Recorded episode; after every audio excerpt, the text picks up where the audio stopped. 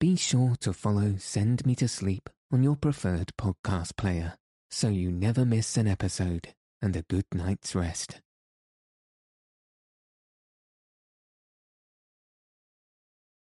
Good evening. Welcome to Send Me to Sleep, the world's sleepiest podcast. I'm your host, Andrew. I'm here to help calm your mind and send you into a peaceful night's sleep. Tonight, I'll be reading chapters 8 and 9 of The Phantom of the Opera by Gaston Leroux. If you've been enjoying this podcast over the last few years, I'd first like to extend a genuine thanks to you for listening. It's your support that's meant the podcast could keep going all this time, and I can't express how much I truly appreciate it. And with that, if you'd like to help support the podcast further and get access to hundreds of unreleased episodes, please consider signing up to Send Me to Sleep Premium. We've got stories such as The Wizard of Oz, Around the World in 80 Days, Sherlock Holmes, and much more. Pricing starts at just $6 a month. To find out more, please visit sendmetosleep.com.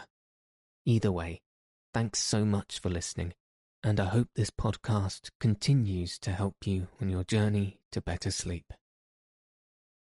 So, without further ado, let your eyes fall heavy and your breath soften as we settle in for a peaceful night's sleep.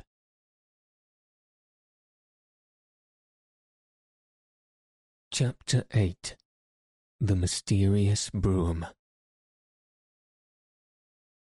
That tragic evening was bad for everybody.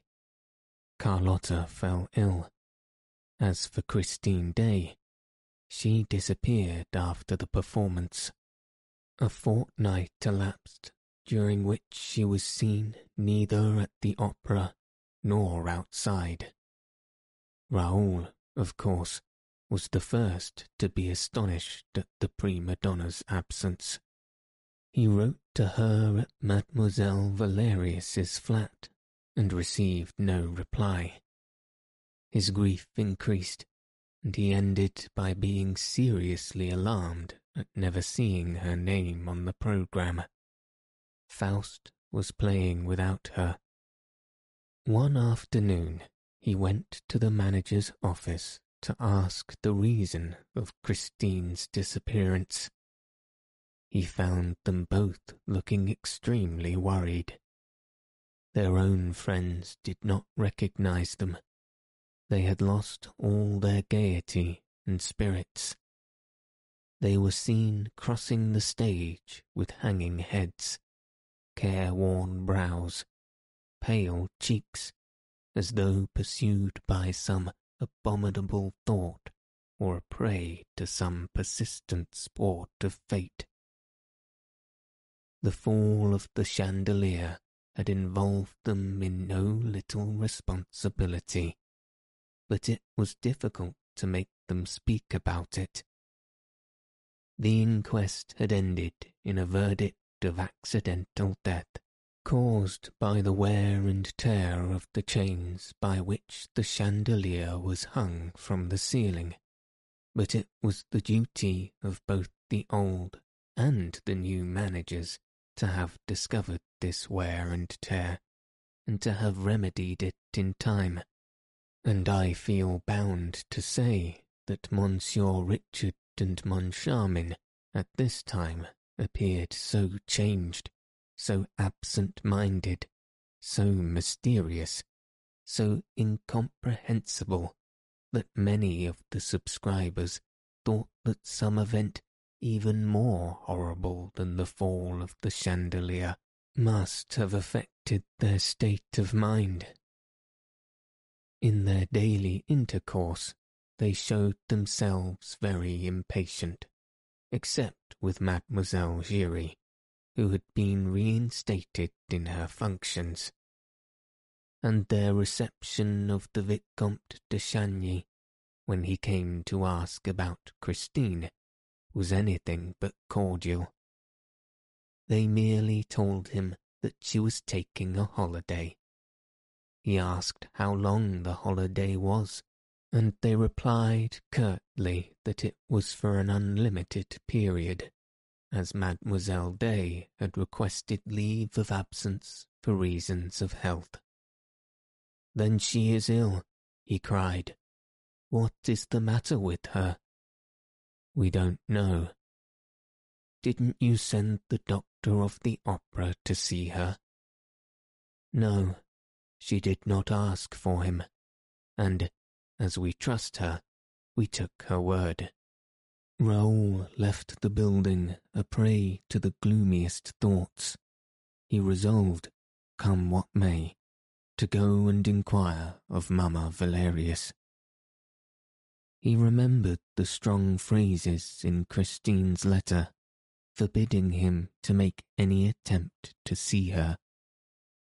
But what he had seen at Perros, what he had heard behind the dressing room door, his conversation with Christine at the edge of the moor made him suspect some machination which, devilish though it might be, was none the less human. The girl's highly strung imagination, her affectionate and credulous mind, the primitive education which had surrounded her childhood with a circle of legends, the constant brooding over her dead father, and, above all, the state of sublime ecstasy into which music threw her from the moment that this art was made manifest to her in certain exceptional conditions, as in the churchyard at Perros.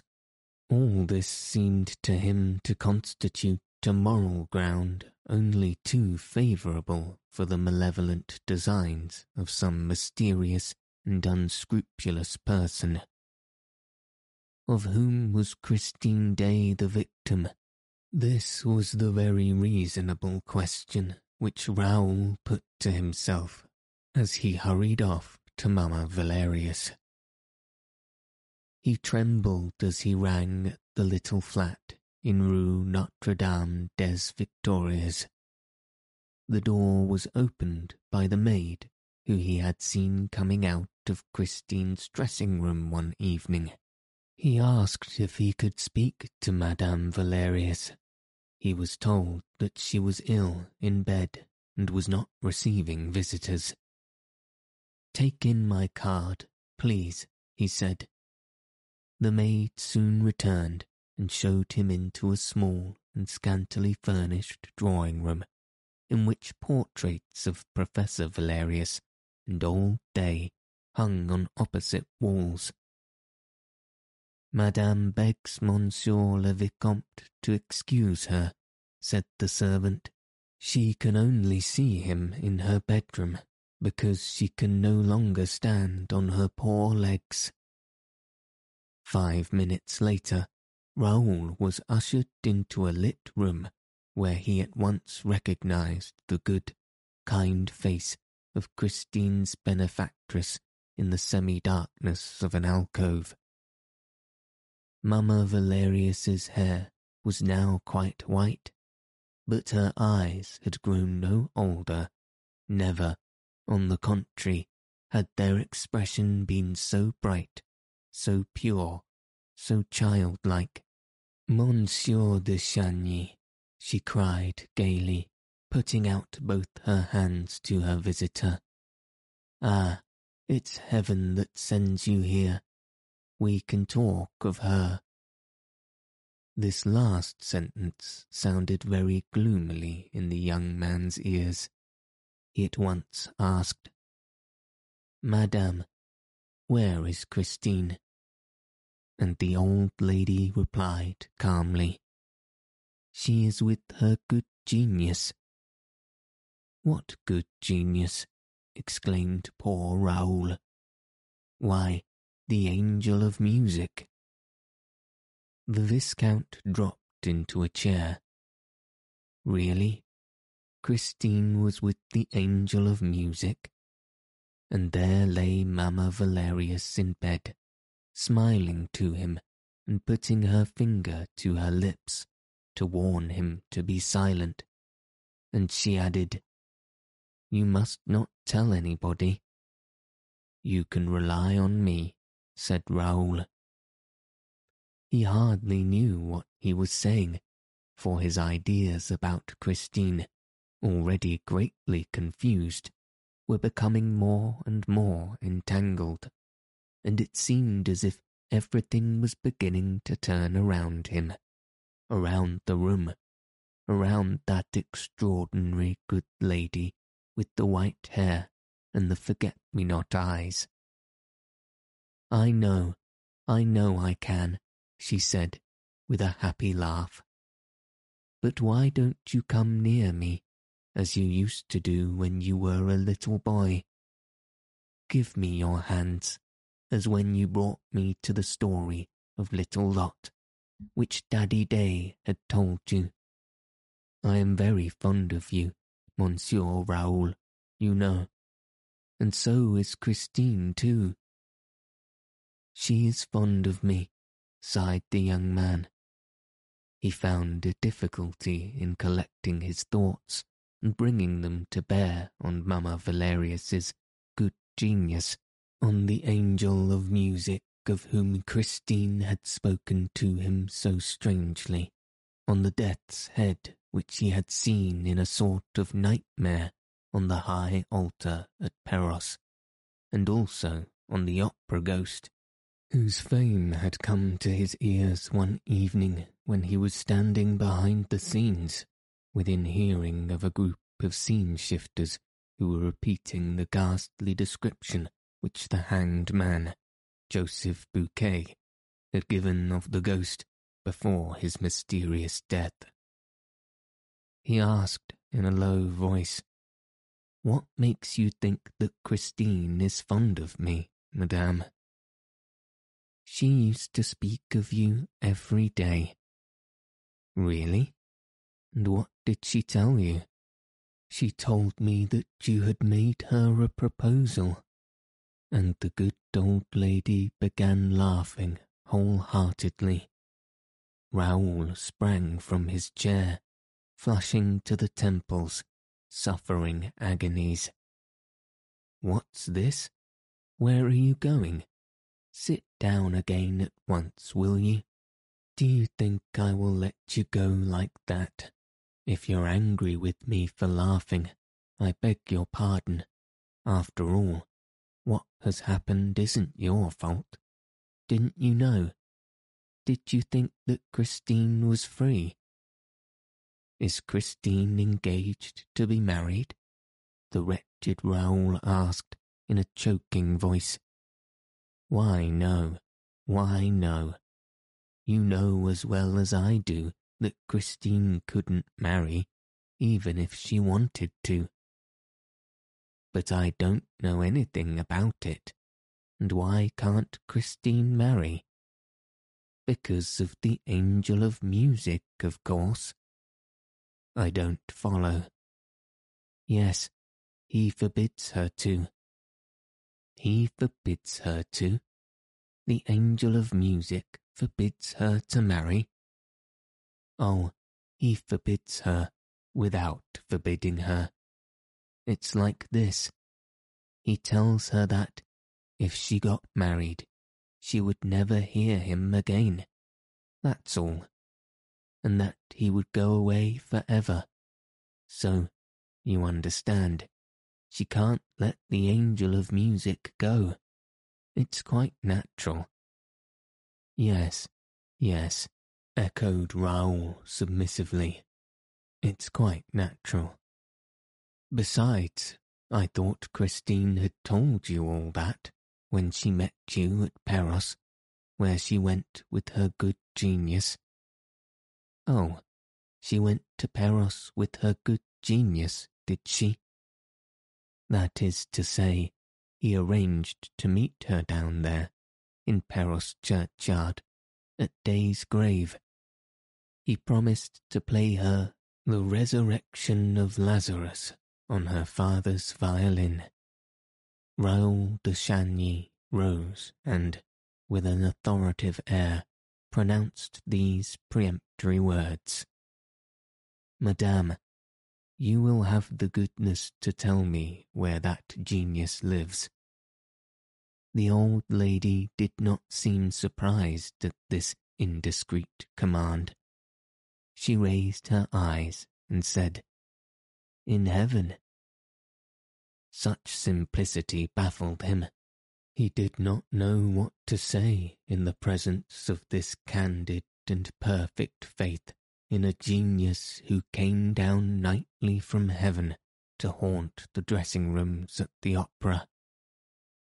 He now realized the possible state of mind of a girl brought up between a superstitious fiddler and a visionary old lady, and he shuddered when he thought of the consequences of it all. Is Christine still a good girl? he asked suddenly, in spite of himself. I swear it, as I hope to be saved, exclaimed the old woman, who, this time, seemed to be incensed. And if you doubt it, sir, I don't know what you are here for. Raoul tore at his gloves. How long has she known this genius? About three months. Yes, it's quite three months since he began to give her lessons. The Viscount threw up his arms with a gesture of despair. The genius gives her lessons? And where, pray? Now that she has gone away with him, I can't say, but up to a fortnight ago, it was in Christine's dressing room.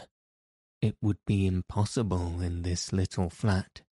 The whole house would hear them. Whereas, at the opera, at eight o'clock in the morning, there is no one about. Do you see? Yes, I see, I see, cried the Viscount.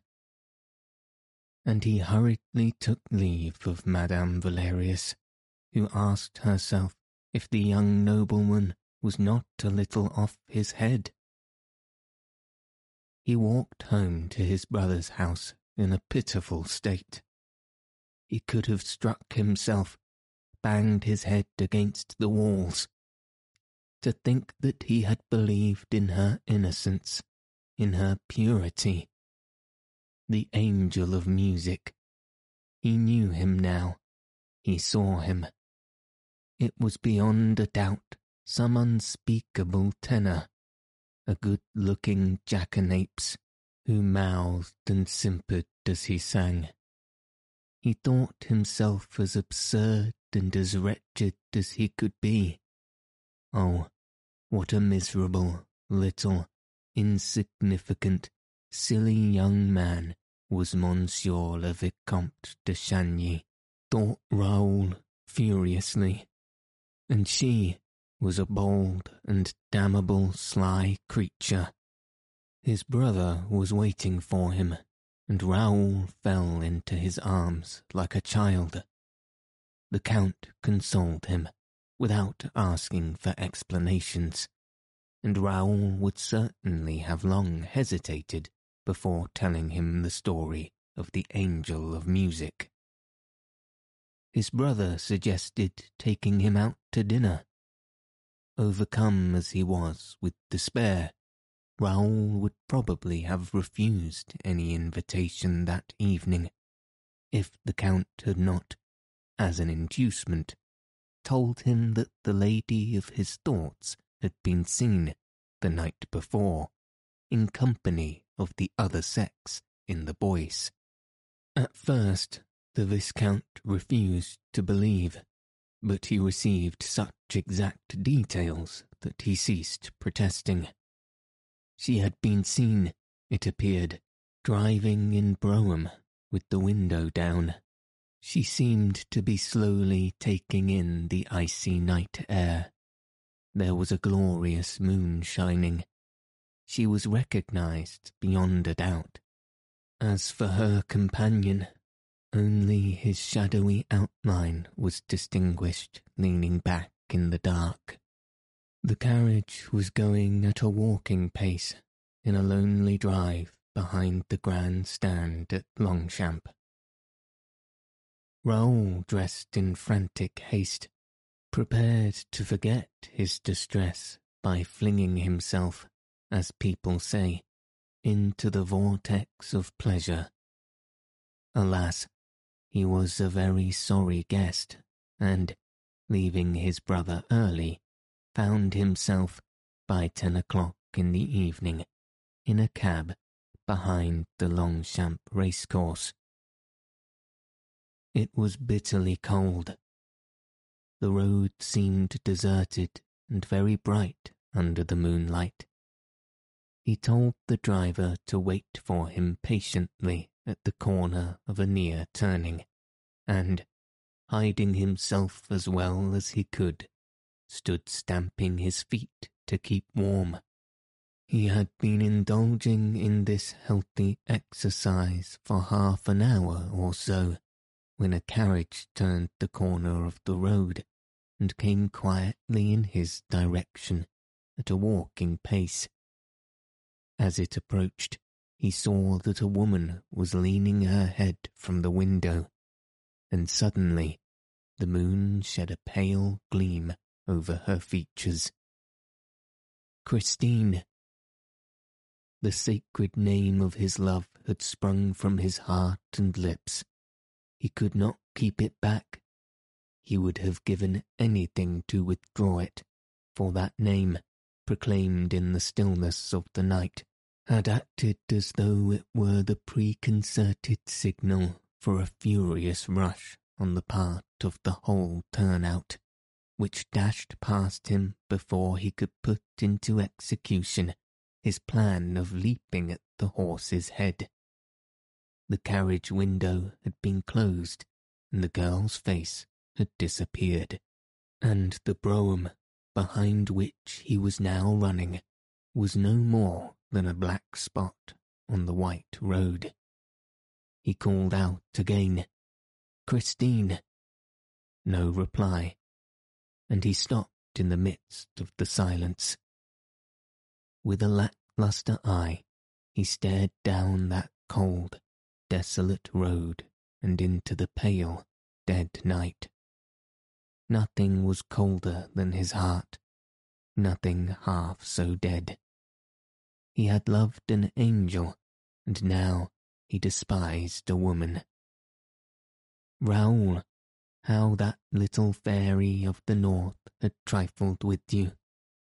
Was it really, was it really necessary to have so fresh and young a face, a forehead so shy and always ready to cover itself with pink blush of modesty in order to pass in the lonely night, in a carriage and pair, accompanied by a mysterious lover. Surely there should be some limit to hypocrisy and lying. She had passed without answering his cry, and he was thinking of dying, and he was twenty years old. His valet found him in the morning, sitting on his bed. He had not undressed, and the servant feared, at the sight of his face, that some disaster had occurred. Raoul snatched his letters from the man's hand. He had recognized Christine's paper and handwriting she said, Dear, go to the masked ball at the opera on the night after tomorrow. At twelve o'clock, be in the little room behind the chimney place of the big crush room. Stand near the door that leads to the rotunda. Don't mention this appointment to anyone on earth. Wear a white domino and be carefully masked. As you love me, do not let yourself be recognized. Christine. Chapter 9 At the Masked Ball The envelope was covered with mud and unstamped. It bore the words, To be handed to Monsieur le Vicomte Raoul de Chagny, with the address in pencil. It must have been flung out in the hope that a passer-by would pick up the note and deliver it, which was what happened. The note had been picked up on the pavement of the Place de l'Opera. Raoul read it over and over again with fevered eyes. No more was needed to revive his hope. The sombre picture which had been for a moment imagined of Christine forgetting her duty to herself, made way for his original conception of an unfortunate, innocent child, the victim of imprudence and exaggerated sensibility. To what extent, at this time, was she really a victim? Whose prisoner was she? Into what whirlpool had she been dragged? He asked himself these questions with a cruel anguish, thrown at the thought of a lying and deceitful Christine. What had happened?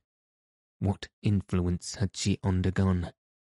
What monster had carried her off, and by what means? By what means indeed, but that of music? He knew Christine's story after her father's death, she acquired a distaste of everything in life, including her art. She went through the conservatoire like a poor, soulless singing machine, and, suddenly, she awoke as though through the intervention of God. The angel of music appeared upon the scene. She sang Margarita in Faust and triumphed the Angel of Music. For three months the Angel of Music had been giving Christine lessons. Ah, he was a punctual singing master, and now he was taking her for drives in the Bois. Raoul's fingers clutched at his flesh above his jealous heart. In his inexperience, he now asked himself with terror what game the girl was playing. Up to what point could an opera singer make a fool of a good-natured young man, quite new to love? Oh, misery! Thus did Raoul's thoughts fly from one extreme to the other. He no longer knew whether to pity Christine or to curse her, and he pitied and cursed her turn and turn about. At all events, he bought a white domino. The hour of the appointment came at last, with his face in a mask trimmed with long, thick lace, looking like a Pierrot in his white wrap. The Viscount thought to himself very ridiculous. Men of the world do not go to the opera ball in fancy dress. It was absurd one thought, however, consoled the Viscount. He would certainly never be recognized.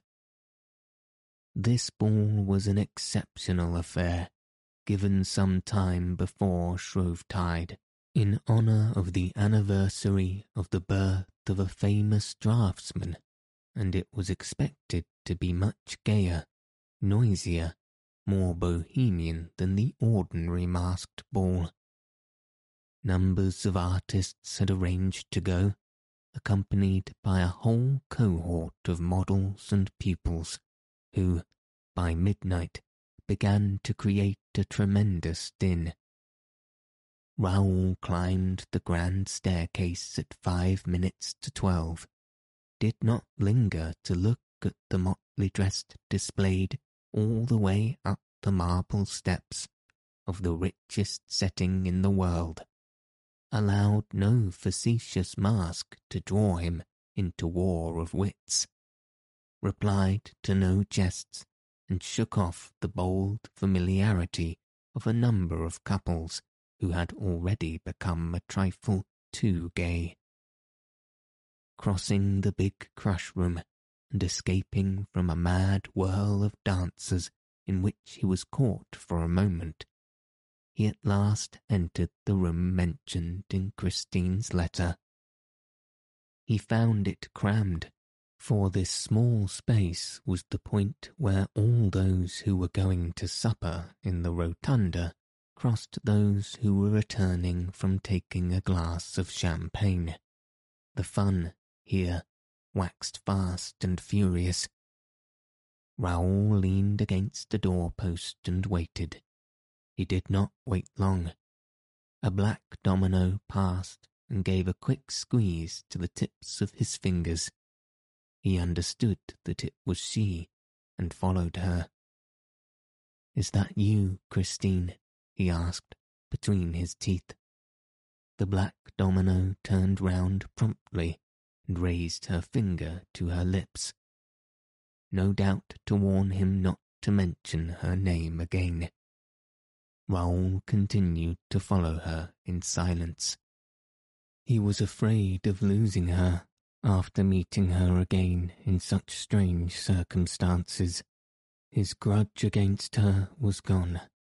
He no longer doubted that she had nothing to reproach herself with, however peculiar and inexplicable her conduct might seem he was ready to make any display of clemency, forgiveness, or cowardice. He was in love, and, no doubt, he would soon receive a very natural explanation of her curious absence. The black domino turned back from time to time to see if the white domino was still following. As Raoul once more passed through the great crush room, this time in the wake of his guide, he could not help noticing a group crowding round a person whose disguise, eccentric air, and gruesome appearance were causing a sensation. It was a man dressed all in scarlet, with a huge hat and feathers on the top of a wonderful death's head. From his shoulders hung an immense red velvet cloak, which trailed along the floor like a king's train, and on this cloak was embroidered in gold letters, which everyone read and repeated aloud. Don't touch me, I am Red Death stalking abroad. Then one, great daring, did try to touch him, but a skeleton hand shot out of a crimson sleeve and violently seized the rash one's wrist, and he, feeling the clutch of the knuckle bones, the furious grasp of death, uttered a cry of pain and terror. When Red Death released him at last, he ran away like a very madman, pursued by the jeers of the bystanders it was at this moment that Raoul passed in front of the funereal masquerader, who had just happened to turn in his direction, and he nearly exclaimed, The death's head of Perros Guirec. He had recognized him. He wanted to dart forward, forgetting Christine, but the black domino, who also seemed a prey to some strange excitement, caught him by the arm and dragged him from the crush room, far from the mad crowd through which Red Death was stalking. The black domino kept on turning back, and, apparently, on two occasions saw something that startled her, for she hurried her pace and Raoul's as though they were being pursued. They went up two floors here, the stairs and corridors were almost deserted. The black domino opened the door of a private box and beckoned to the white domino to follow her. Then Christine, whom he recognized by the sound of her voice, closed the door behind them and warned him in a whisper to remain at the back of the box and on no account to show himself. Raoul took off his mask. Christine kept hers on, and when Raoul was about to ask her to remove it, he was surprised to see her put her ear to the partition and listen eagerly for a sound outside. Then she opened the door ajar, looked out into the corridor, and, in a low voice, said, He must have gone up higher. Suddenly she exclaimed, He is coming down again. She tried to close the door, but Raoul prevented her, for he had seen, on the top step of the staircase that led to the floor above, a red foot, followed by another, and slowly, majestically, the whole scarlet dress of Red Death met his eyes, and he once more saw the death's head of Perros Guirec. It's he, he exclaimed.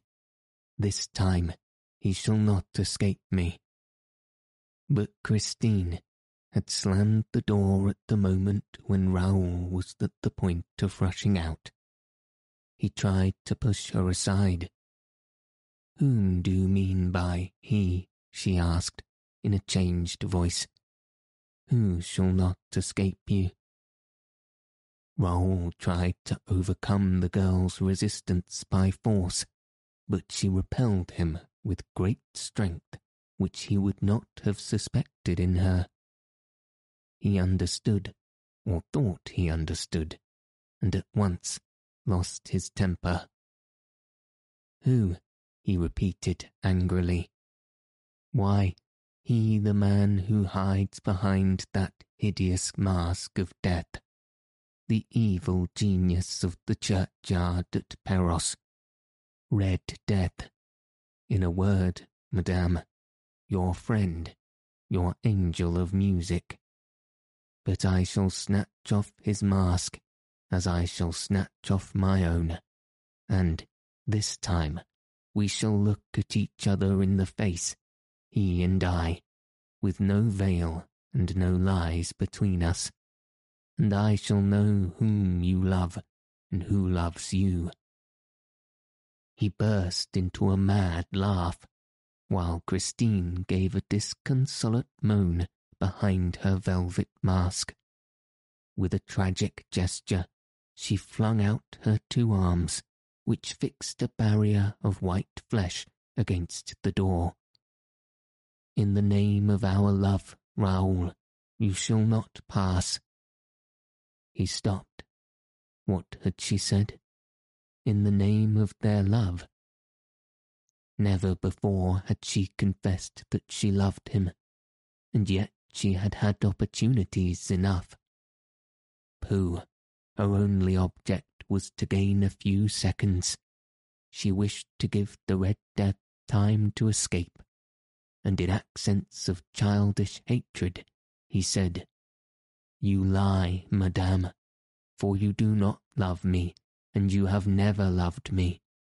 What a poor fellow I must be to let you mock and flout me as you have done. Why did you give me every reason for hope at Perros?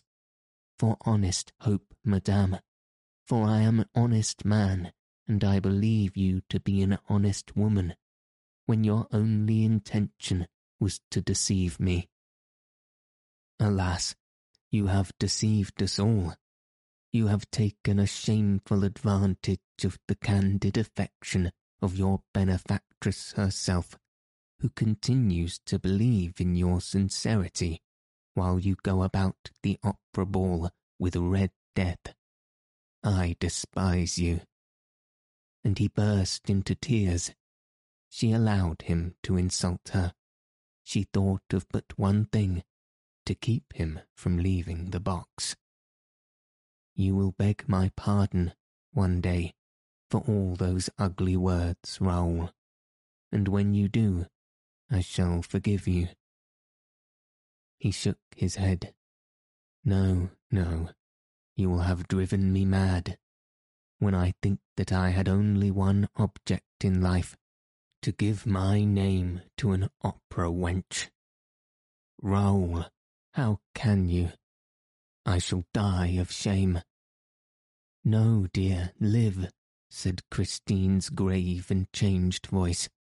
And goodbye, goodbye, Raoul. The boy stepped forward, staggered as he went. He risked one more sarcasm. Oh, you must let me come and applaud you from time to time. I shall never sing again, Raoul. Really? he replied, still more satirically. So he is taking you off the stage. I congratulate you. But we shall meet in the Bois one of these evenings. Not in the Bois, nor anywhere else, Raoul. You shall not see me again. May one ask at least to what darkness you are returning? For what hell are you leaving, mysterious lady, or for what paradise? I came to tell you, dear, but I can't tell you now. You would not believe me. You have lost faith in me, Raoul. It is finished.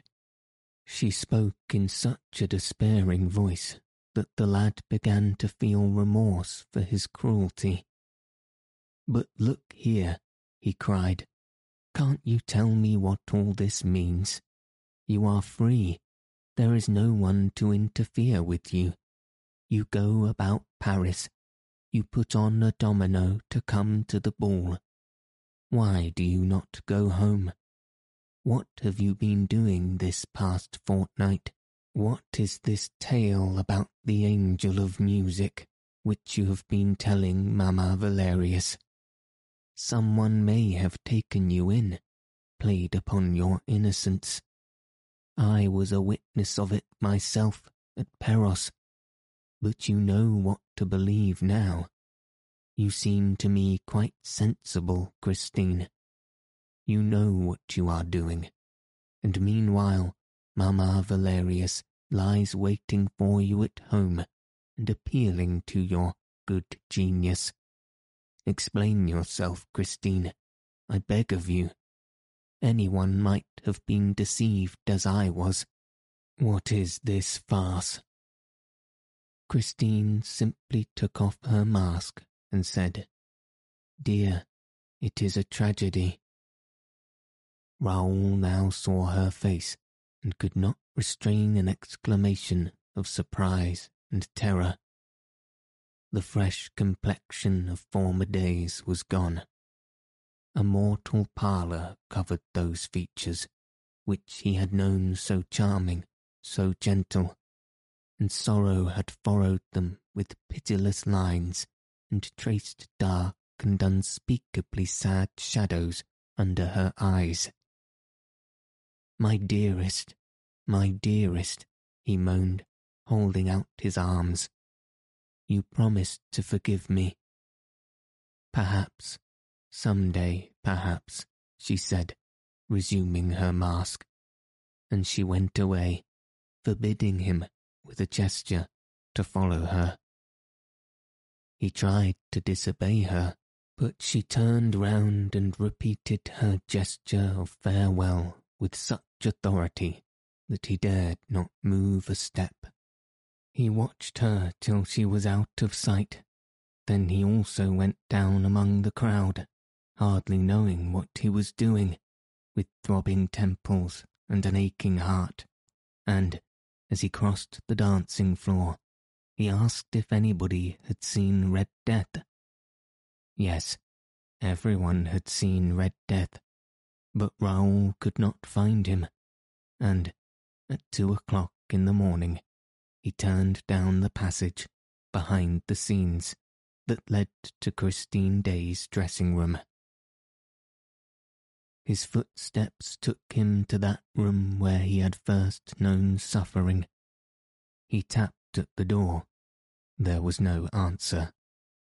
He entered, as he had entered when he looked everywhere for the man's voice, The room was empty. A gas jet was burning, turned down low. He saw some writing paper on a little desk. He thought of writing to Christine, but he heard steps in the passage. He had only time to hide in the inner room, which was separated from the dressing room by a curtain. Christine entered, took off her mask with a weary movement, and flung it on the table. She sighed and let her pretty head fall into her two hands. What was she thinking of? Of Raoul? No, for Raoul heard her murmur, Poor Eric. At first, he thought he must be mistaken. To begin with, he was persuaded that, if anyone was to be pitied, it was he, Raoul. It would have been quite natural if she had said, Poor Raoul, after what had happened between them. But shaking her head, she repeated, Poor Eric. What had this Eric to do with Christine's sigh, and why was she pitying Eric when Raoul was so unhappy? Christine began to write, deliberately, calmly, and so placidly that Raoul, who was still trembling from the of the tragedy that separated them, was painfully impressed. What coolness, he said to himself. She wrote on, filling two, three, four sheets. Suddenly, she raised her head and hid the sheets in her bodice. She seemed to be listening. Raoul also listened. Whence came that strange sound, distant rhythm? A faint singing seemed to issue from the walls. Yes, it was though the walls themselves were singing. The song became plainer. The words were now distinguishable. He heard a voice, a very beautiful, very soft, very captivating voice. But for all its softness, it remained a male voice. The voice came nearer and nearer. It came through the wall. It approached, and now the voice was in the room, in front of Christine. Christine rose and addressed the voice as though speaking to someone. Here I am, Eric, she said.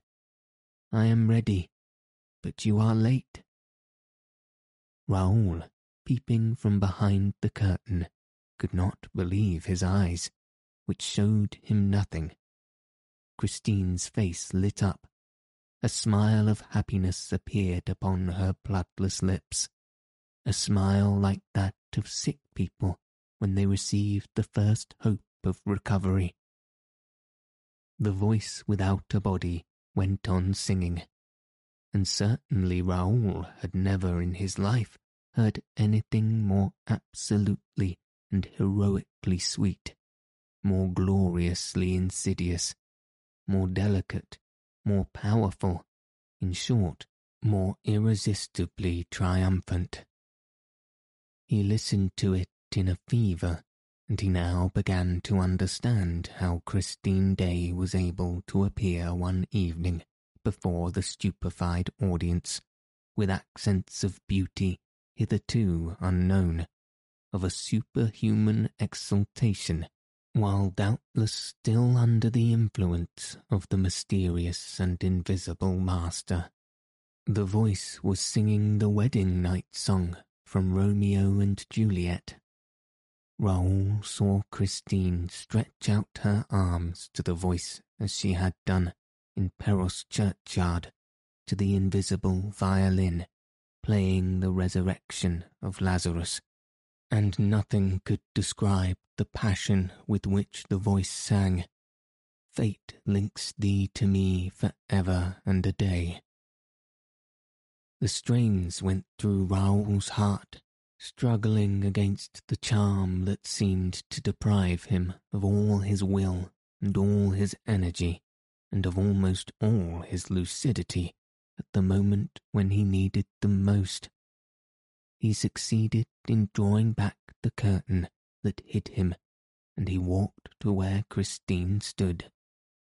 She herself was moving to the back of the room, the whole wall of which was occupied by a great mirror that reflected her image, but not his, for he was just behind her and entirely covered by her. Fate links thee to me for ever and a day.